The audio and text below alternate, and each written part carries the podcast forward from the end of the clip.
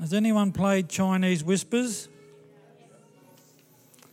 Well, we've been playing it with the Salvation Army store. I just will briefly clarify. You've all got the fact that they donate to the GRCLN once a year for the RI. You got that? But that was pretty clear. Okay. Next Saturday, one day only. We need, if we get four volunteers to man the store, that would be great. You don't have to run it. The manager and that is there, so it's just to be help them out, and then they give us the money. If we don't get, if I haven't heard by about Wednesday, I'll let them know, and we might try for August or later in the year. Okay, we right with that now? good. Good. Right. Whew. I was getting a bit confused with that one myself. Wasn't sure where I was going to turn up. Okay, we're going to have communion. So if I could get those uh, that are handing out communion, that'd be great. Thank you.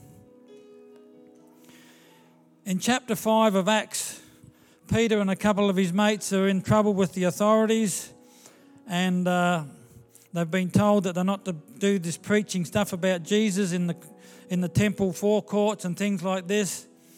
And uh, Peter says, "Look, you know, we've either got to follow you or we follow God. Well, we choose to uh, follow what God tells us.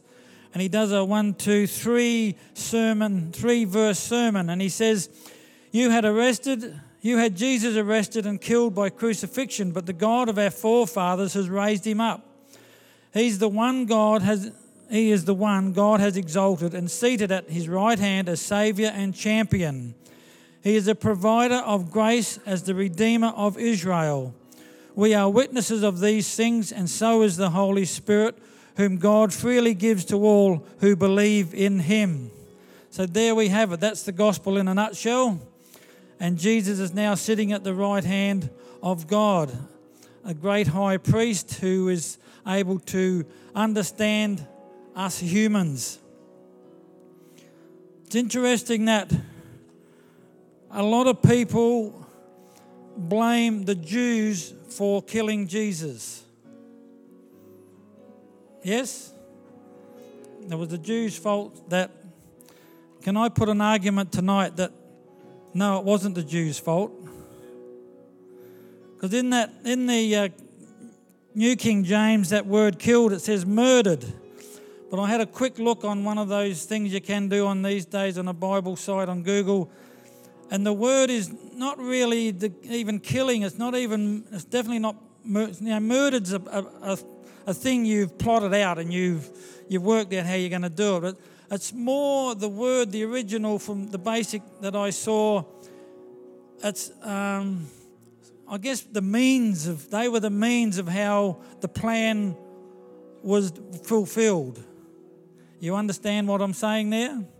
That we may blame the Jews, but they, they were just part of the, the plan for, for God's, God's plan to be fulfilled. Because in John 17, John 10, sorry, 17 and 18, his life was not taken from him, but he laid it down himself. Jesus said, For this reason the Father loves me, because I lay down my life that I may take it up again. No one takes it from me, but I lay it down of my own accord. I have the authority to lay it down, and I have the authority to take it up again. This charge I have received from the Father. So even though the Jews and the Romans did the actual deed of crucifying Christ, there is no way they could have if he didn't want them to.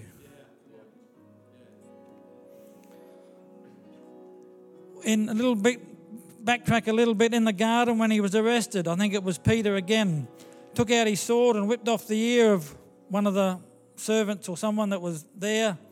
He said, No, put that away. And he said, Do you think I cannot call on my Father? And he will at once put at my disposal more than 12 legions of angels. But how then would the scriptures be fulfilled that say it may, it must happen this way? He laid down his life. He gave his life.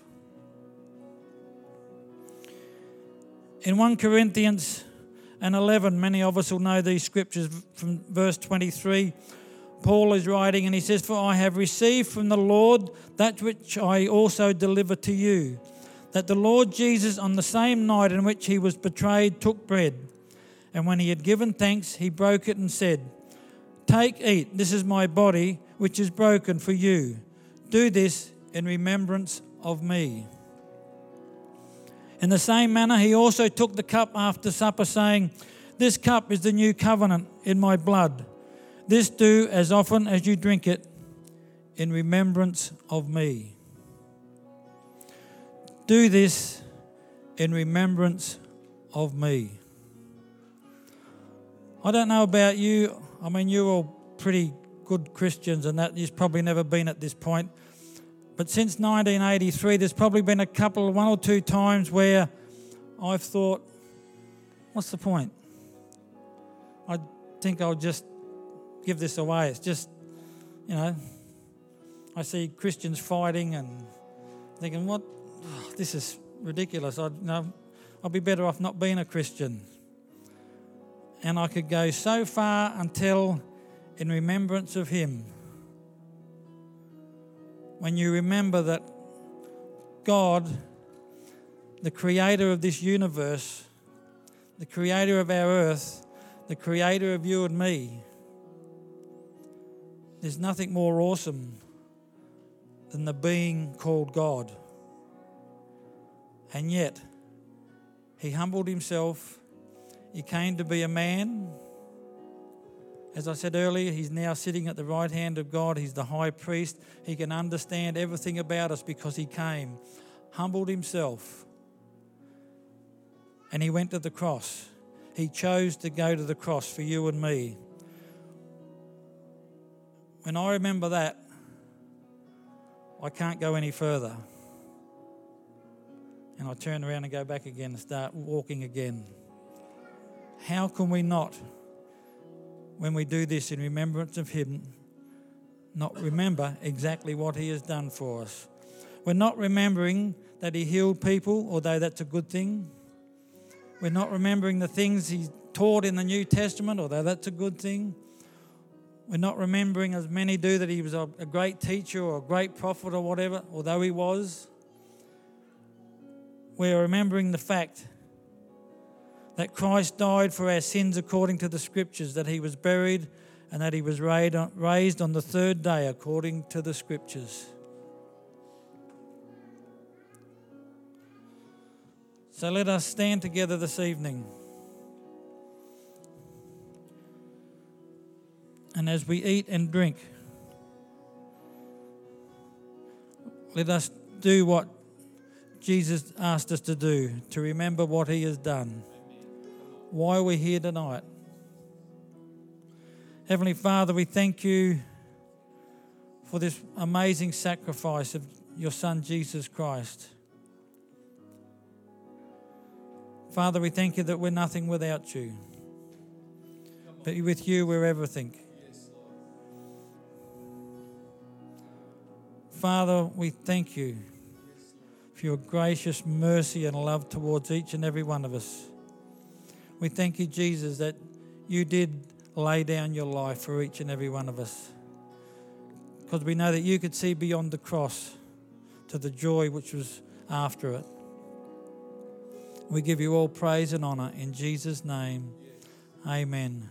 Let us eat and drink together in remembrance of our Lord Jesus Christ.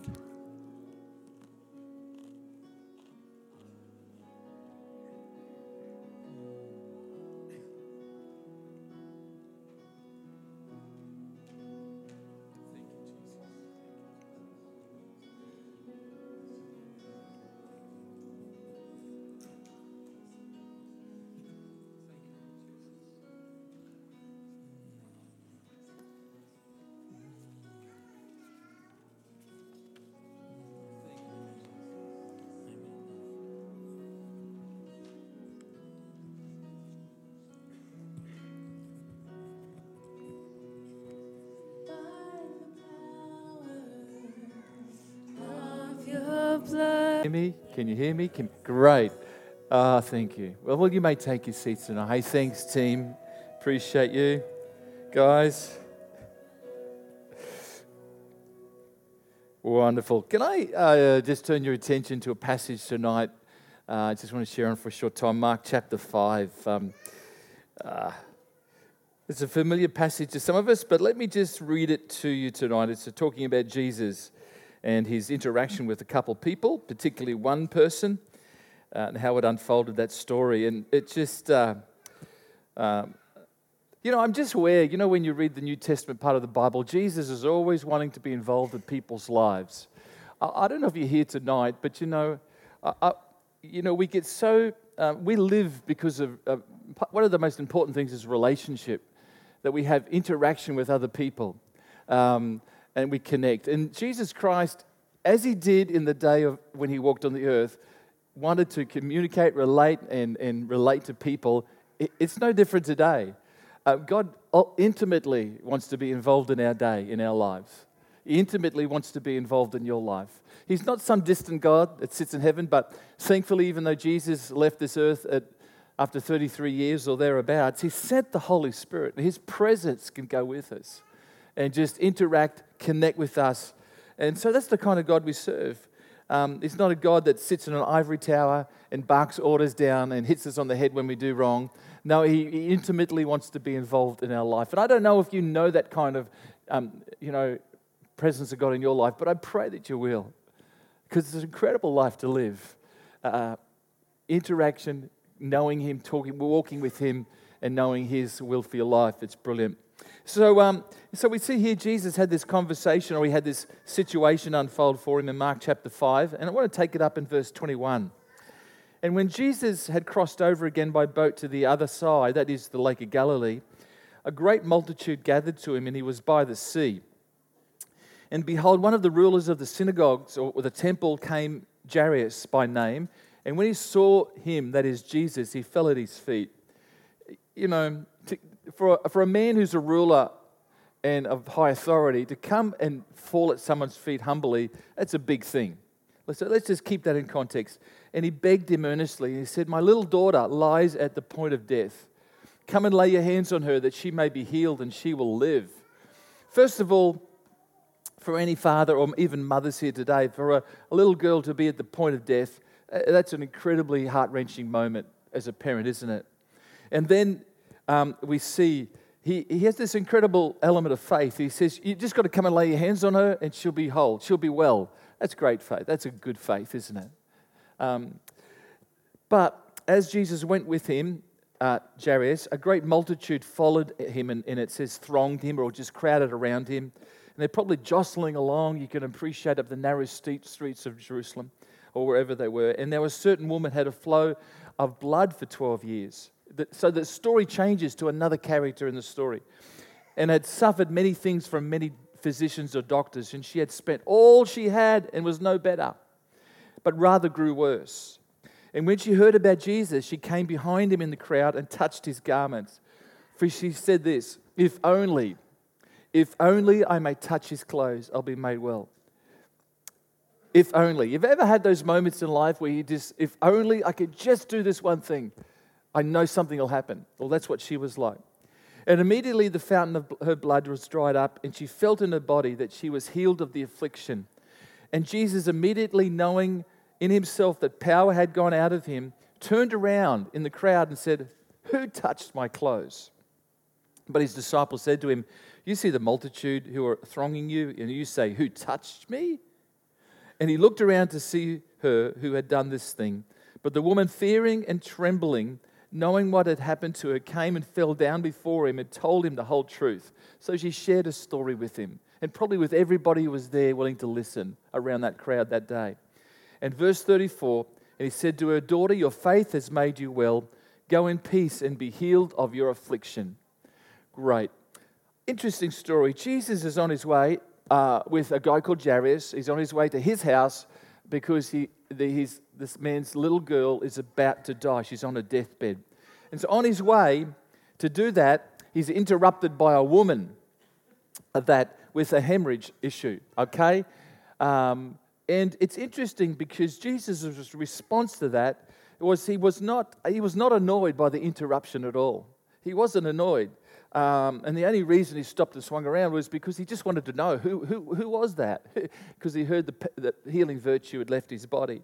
So Jesus was willing to be interrupted for the sake of a life that would be changed. And I was just contemplating that simple thought. But I believe Jesus loves people to interrupt him in prayer. I believe Jesus could constantly is looking for you to say, hey, I'm here. Uh, interrupt me anytime. You're welcome to do that. Um, and the truth is, he's always willing to listen, but are we willing to communicate and have a relationship with him? And I, I, think that's an important question. Are we willing to just kind of interrupt him? And I think, you know, in, in a sense, God will continue through his day. It's not that he's not interested in you. But I think, you know, that God's eyes, it says in Old Testament, it says his eyes um, go to and fro across the earth looking for people. And I think he's looking for people who are just willing to put their hand up and say, Hey, God, I, God, I just want you to know I'm here. And, I, and can I just talk to you about something? Can I just communicate? Can I just ask of you something? Can I just give you some element of praise? Can I just give you an element of worship tonight? Can I do something? And God says, I'm, I'm listening, I'm ready. But are we willing to, to do that? I think he's more than willing to be interrupted and listen. So, um, we see in verse 26, it informs us that this woman had, uh, had tried many physicians, okay? So many doctors, but none could help her. Um, her hemorrhage was apparently incurable, okay? Apparently. And was slowly, not only incurable, but it was slowly destroying her physical body. She's growing worse. Not only that, uh, but you can imagine the pain and the emotional pressure that zapped her strength day by day in this whole 12 years. It says in another gospel account, um, um not Mark's, but another, that it had been 12 years she'd been like this. Or maybe it says in this account. And when you considered all the disappointments with the doctors and the poverty it brought her to, and you'd wonder how she endured for as long as she did. Um, I don't know. Amazing, amazing how she got to that point. But there was one added burden. And according to uh, Jewish law, she was an unclean woman. She was bleeding. And so she was never allowed to go into the temple or never allowed to go to church because she was never allowed through the front doors because she was seen as ceremonially unclean. That's a bit of a cruel law, but that's what they had. And so she wasn't able to go and worship God as a Jew, which wasn't a good thing because Jews, all Jews wanted to do is do that. And, and secondly, she was isolated from community because she was seen as unclean. And if she was seen in the unclean, you know, it was a bit like when you were at school as a little kid and you know, if someone's got some sickness, or don't touch them, you'll catch their sickness, you know, or you get boys' germs or girls' germs. It was a bit like that with this lady. Don't touch her, she's unclean. And, and it was a terrible and, and, and um, a terrible way to live life when, you, when people would isolate you and, and um, you know, uh, just leave you out of the picture because of what was happening. And so, her, you know, she lived, lived a pretty restricted life and, and an incredible burden, both physically and emotionally um, and the despair, maybe some discouragement. But it's interesting.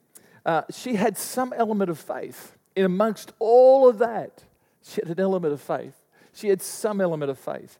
And it, and it was to the element that she, um, that she was willing to approach Jesus. It was unconventional because she wanted to do it secretively. She, you know, she didn't want to go up to Jesus and say, Jesus, heal me. No, she didn't want people to know. She wanted to kind of just be unknown. She wanted to go fly under the radar. And yet, Jesus, as she crept up to Jesus through the crowd, reached out through maybe someone's legs and touched his garment, she knew that some healing virtue had entered her body from Jesus and that she'd been healed.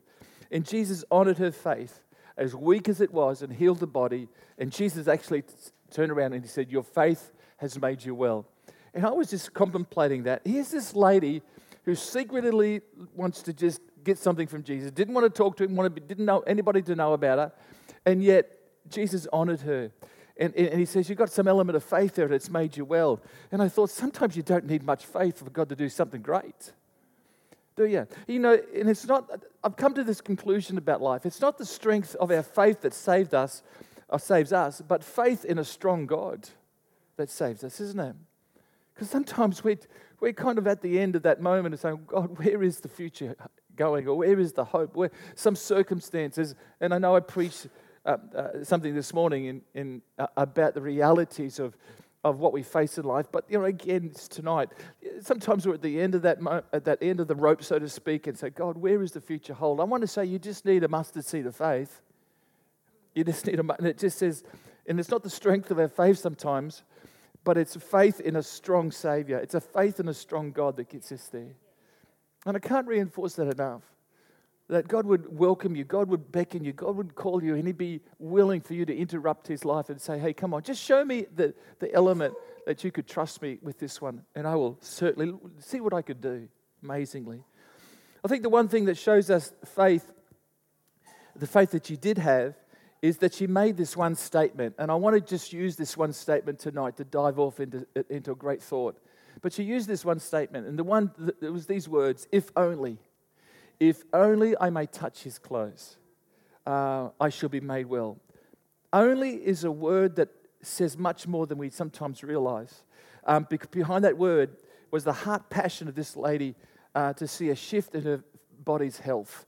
If only. It's, I've, only I've only got, you know, I, I, I, I haven't got much. Uh, uh you know, I, I'm held back by social stigma. I've got some pretty major dramas here. My body is wearing away. I'm dying. It seems to be getting worse all, every month, and things are not happening well. But you know what? I've got this thought because I heard in a couple chapters earlier, Mark chapter 3, not that she had the New Testament, but we have the legacy of eh, it, where there was a whole crowd coming and touching Jesus and being healed. And she thought, if you look at Mark chapter 3, verse 8, and she thought, well, you know, I'm going to give it a go. Give it a go.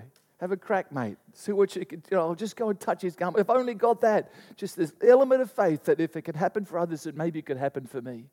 It's not much. It's not much. But desperate faith is faith that's willing to just, you know, to keep praying, faith that is heartfelt, faith that is resilient, faith that's continued to believe in an incredibly strong God that we serve.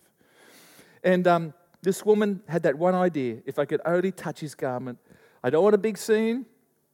I just one touch, uh, I've heard that many past, you know, many have, have done this, so I'm going to give it a go. Um, and, you know, I don't, I, don't, I don't want to be seen. I just want to reach out. And if, only, and if only I could do that. You know, and if it, it, it wasn't only if he would turn around and touch me, it wasn't that. And it wasn't if only he would acknowledge me, I'd be healed. No, it was if only I could touch his clothes, I'd be healed. It was a simple thought, but within it was these words This is all I can do. This is all I can do. They're, um, it's an interesting, but I was just contemplating. There's an Old Testament story um, that's very interesting, and it's very similar to this woman's story. And the Old Testament story goes like this it was a, it was a guy called Gideon. Some of us remember Gideon. He was a guy who was the least of the least, or so the Bible says, and didn't have much going for him. But um, there was a whole, there was a, a, a, a group of raiders called the Midianites who'd come in and take their take of their harvest and steal their goods. And, and finally, um, God says, Enough's enough. And he said to Gideon one day, You're going to rise up and you're going to, you're going to um, champion the cause and you're going to drive the Midianites out from your land and, and you're going to stop them from raiding you and destroying your crops and taking things from you. And Gideon said, You got the wrong man. But in the end, Gideon agreed. And uh, Gideon kind of sent out a message, and 32,000 men turned up and said, We'll go with you, Gideon, we'll fight the Midianites. And God said, I'm just not quite sure about these 32,000 people, uh, guys. How about we sort out the, the, the, the, sheep from the goats and see who's really with you, Gideon. So, anybody who's fearful, tell them they go home. So, 22,000 walked away. Uh, they got they packed their tents up and walked out, and there's 10,000 left. And then God said, oh, Look, I'm not convinced that all these guys are, are really, you know, in this for the right reasons. Take it down to the river. And those who, those who lap like a dog get down in the river and drink like a dog you know, with their mouth in the water, tell them to go home. But those who draw the water to their mouths uh, while still kind of kneeling there, um, they're the ones you're going to keep getting. Because I suppose in some ways what God was saying is, I, I want people who are committed and going to be attentive, going to be watchful, and not just kind of selfish and just, you know, um, drink for their own means without being considerate of what's happening around them. And so um, out of the 10,000, 9,700 did the wrong thing, and God said, well, they can go home. So, you know, that's not good odds. 300 left. 300 left out of 32,000 men. And so, but it's interesting because the story goes on. In Judges chapter 7, 6 and 7, this is what it says in verse 6 only 300 men of the men drank from the hands, all the others got down on their knees and drank with, and will uh, with their mouths in the stream. The Lord told Gideon, With these 300 men, I will rescue you and give you victory over the Midianites. Send all the others home. Here's the point um, Gideon only had 300. only. He just, that's all he had. 300 against literally thousands. But if you continue to read the story in, uh, in Judges chapter 7, and you'll f- discover that 300 defeated thousands. And I, and I think sometimes that God uh, wants us to realize that when we have a victory, um, it really is God's doing and not ours. Because it's so easy sometimes for me to, well, everything's going well. Oh, look what I've done. Look what I've achieved. And I think we've got to just be careful because ego is a dirty word. There's a song about that, isn't there? Um, Skyhooks, 1976. Anyway, yeah, all those over 50 understand what I'm talking about. But, you know, it is, ego can be a destructive thing, especially when we want to, almost like we steal the glory from God. God, God, God is in the business of taking our little bit, our only, and doing amazing things. And, and all we need is just to add that simple ingredient. I've only got this much. Gideon only had 300 men. uh, this woman only had a little desire just to go and touch the garment, and yet with that only, God done amazing things. Maybe you're here tonight and you've just got not much. just only, just, I've only got this much patience, I've only got this much finance, I've only got this much thought. Sometimes I think, you know, when we get to the bottom of the barrel, there's only one way, and that's to look up. And I tell you what, God sometimes has got us in a situation, not that He puts us there, but we sometimes then learn to depend on Him and not on ourselves. Because I think the greatest, greatest um, uh, cause of lack of faith in our nation of Australia today is that we're so dependent on our own lives and our own world and never dependent on Him. Never run into Him because we we've got everything. We're self sufficient, aren't we? Only, if only we'd take what we have.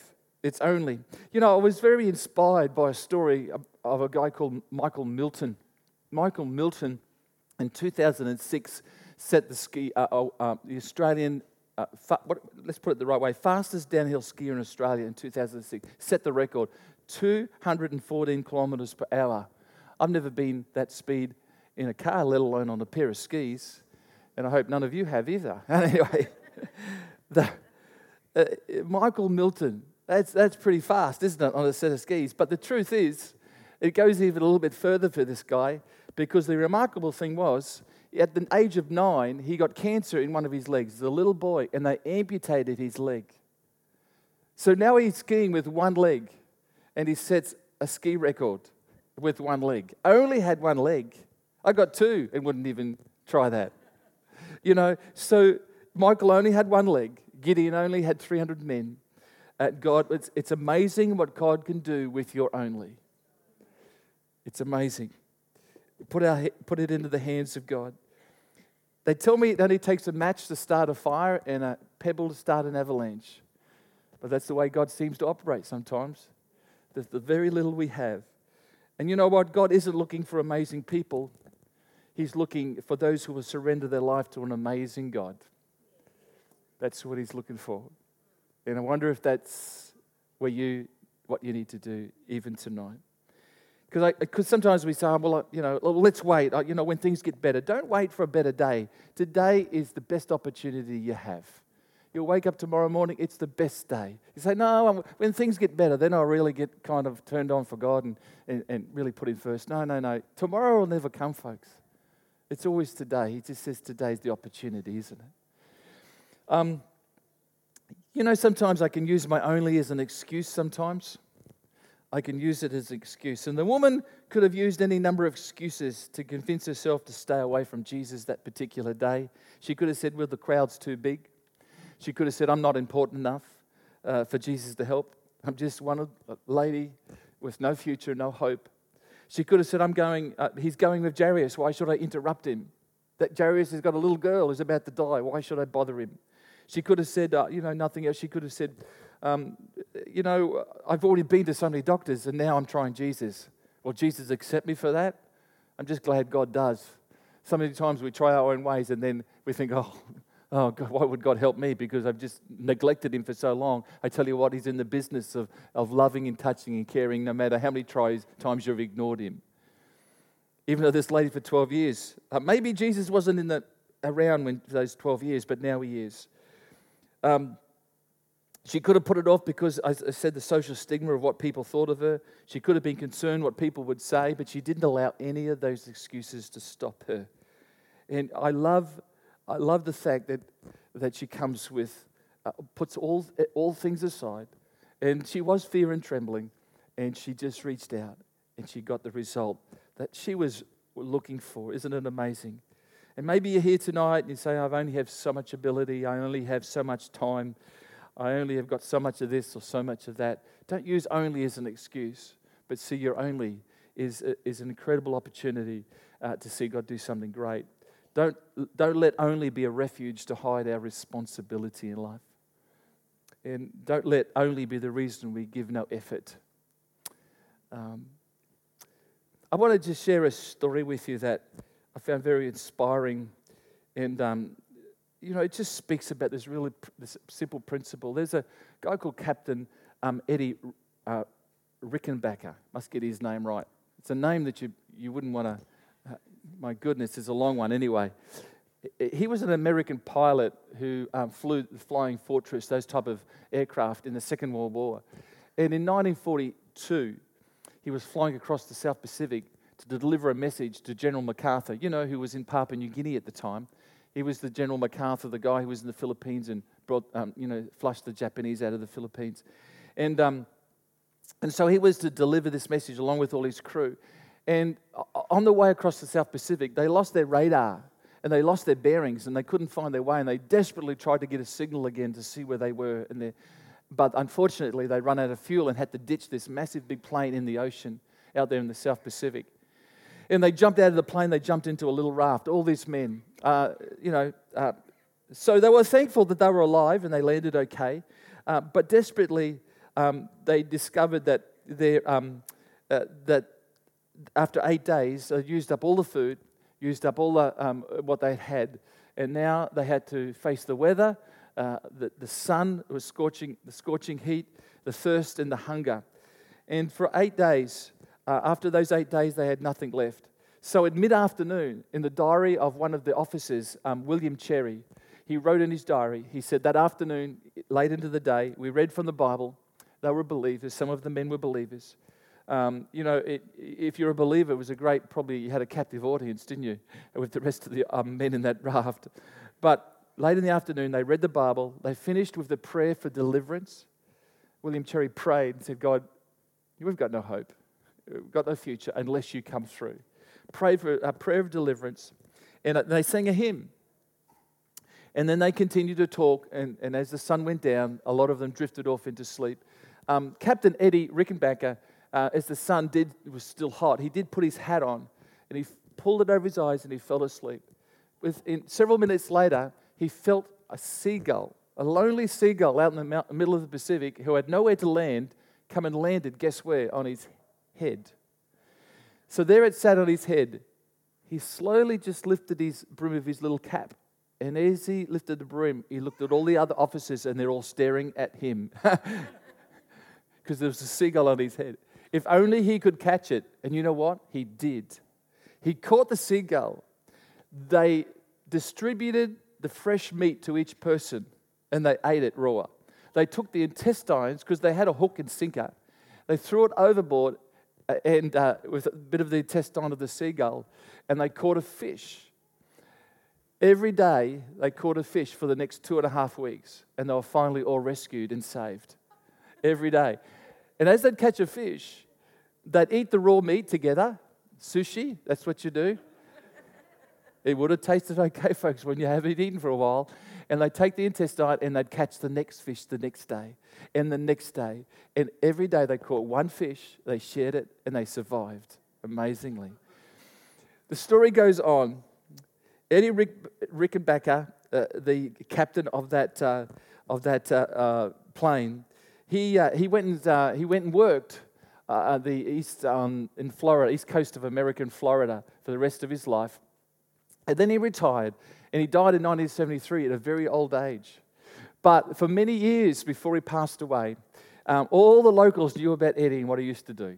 He used to take a bucket of prawns and shuffle his way along the pier right to the end. And there at the end of the pier, he'd take a prawn out and throw it to the seagulls and said, Thank you. Thank you. Because you gave your life. It was a seagull like you that gave your life that I might live.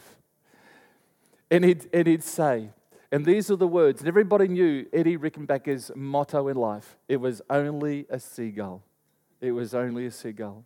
And I, I, I just find what an incredible thing. And he'd feed the seagulls, and he'd say, you know, it was only a seagull.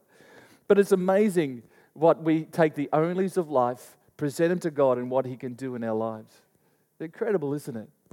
And um, I want to encourage us because Jesus got the woman to publicly share her story. She was in fear and trembling, but He says, you know, what happened? And she shares her story. Everybody listened. Jairus would have been there right beside Jesus because remember, they were on their way to his house to heal the little girl. And unfortunately, a servant came back and said, Jairus, don't worry the master anymore. Your little girl has died. And Jesus says, All the more that I really, paraphrase, all the more that that's why I need to go. But in the time that they had spent with this woman, this little girl had died. Maybe, maybe Jairus should have got upset at that and should have been, you know, disappointed and said, Why did you bother stopping? You should have been there and my little girl wouldn't have died. You can imagine. But none of that happened.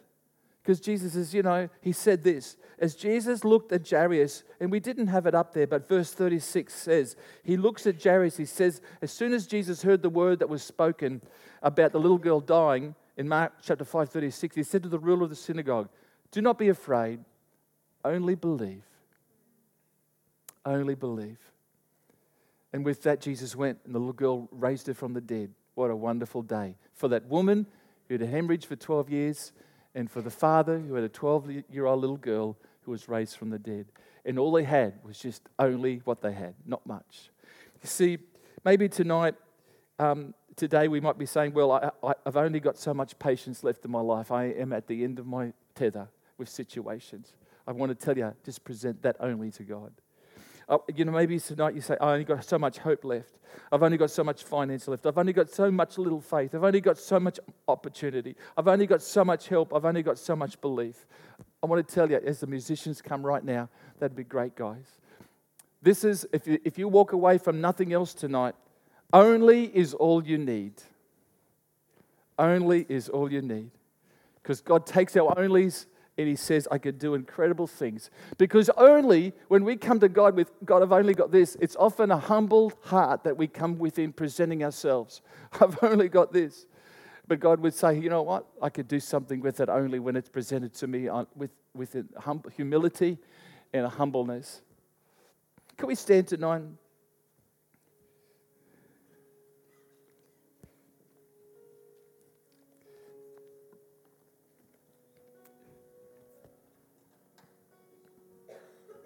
We're just going to worship just one more song before we close the service tonight. And um, team's just going to lead us. And then I just want to pray for you tonight.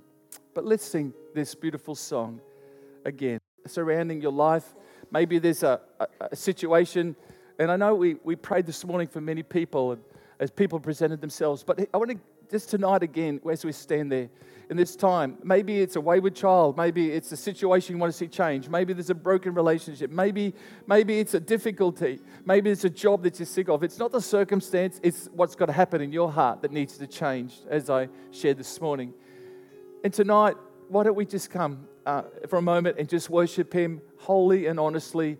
Put aside our ego, put us and just humbly bow our hearts and say, Father, tonight I present what I've got to you. It's not much, but I believe that I can trust you because you're a great God. So thanks, team. That the heart just um, do something fresh in our hearts. But if you're here tonight and you say, Father, I just I just present only what I've got. I present this situation, this circumstance, my life tonight to you. And, and can I just pray for you? And it's not my prayer that's any more powerful than yours, but just I would pray God's hand upon you at this time and God's strength as you just come and surrender. And maybe you could tonight just indicate, just lift your hand to God. Come on, let's step out of that which we're, oh, you know, and just say, God, yeah, pray for me. Pray for my situation. Pray for my circumstances. Pray with me. So I just, tonight, Father, you see the hands that are raised see the circumstances that are, that are represented here tonight. Many different situations, many different issues, many things that we face, and things we want to see turned around, we want to see changed. And Father, I pray, Holy Spirit, you do what I certainly can't, and that is minister to the hearts and lives of people. Father, they would take what they have tonight as they give it. Maybe it's a little bit of faith, maybe just a bit more patience. It's only got a bit patience left.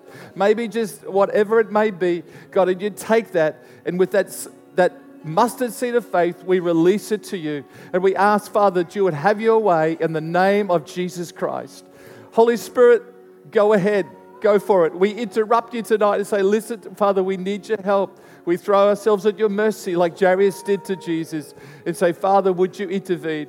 And Father, we humble ourselves. We put aside our ego and we say, Father, we need you in our lives. And so we commit every person to you tonight.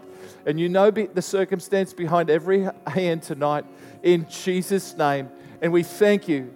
Father, have your way. And everybody agreed, said, Amen. Come on. Yeah. Who the chosen, not forsaken. I am who you say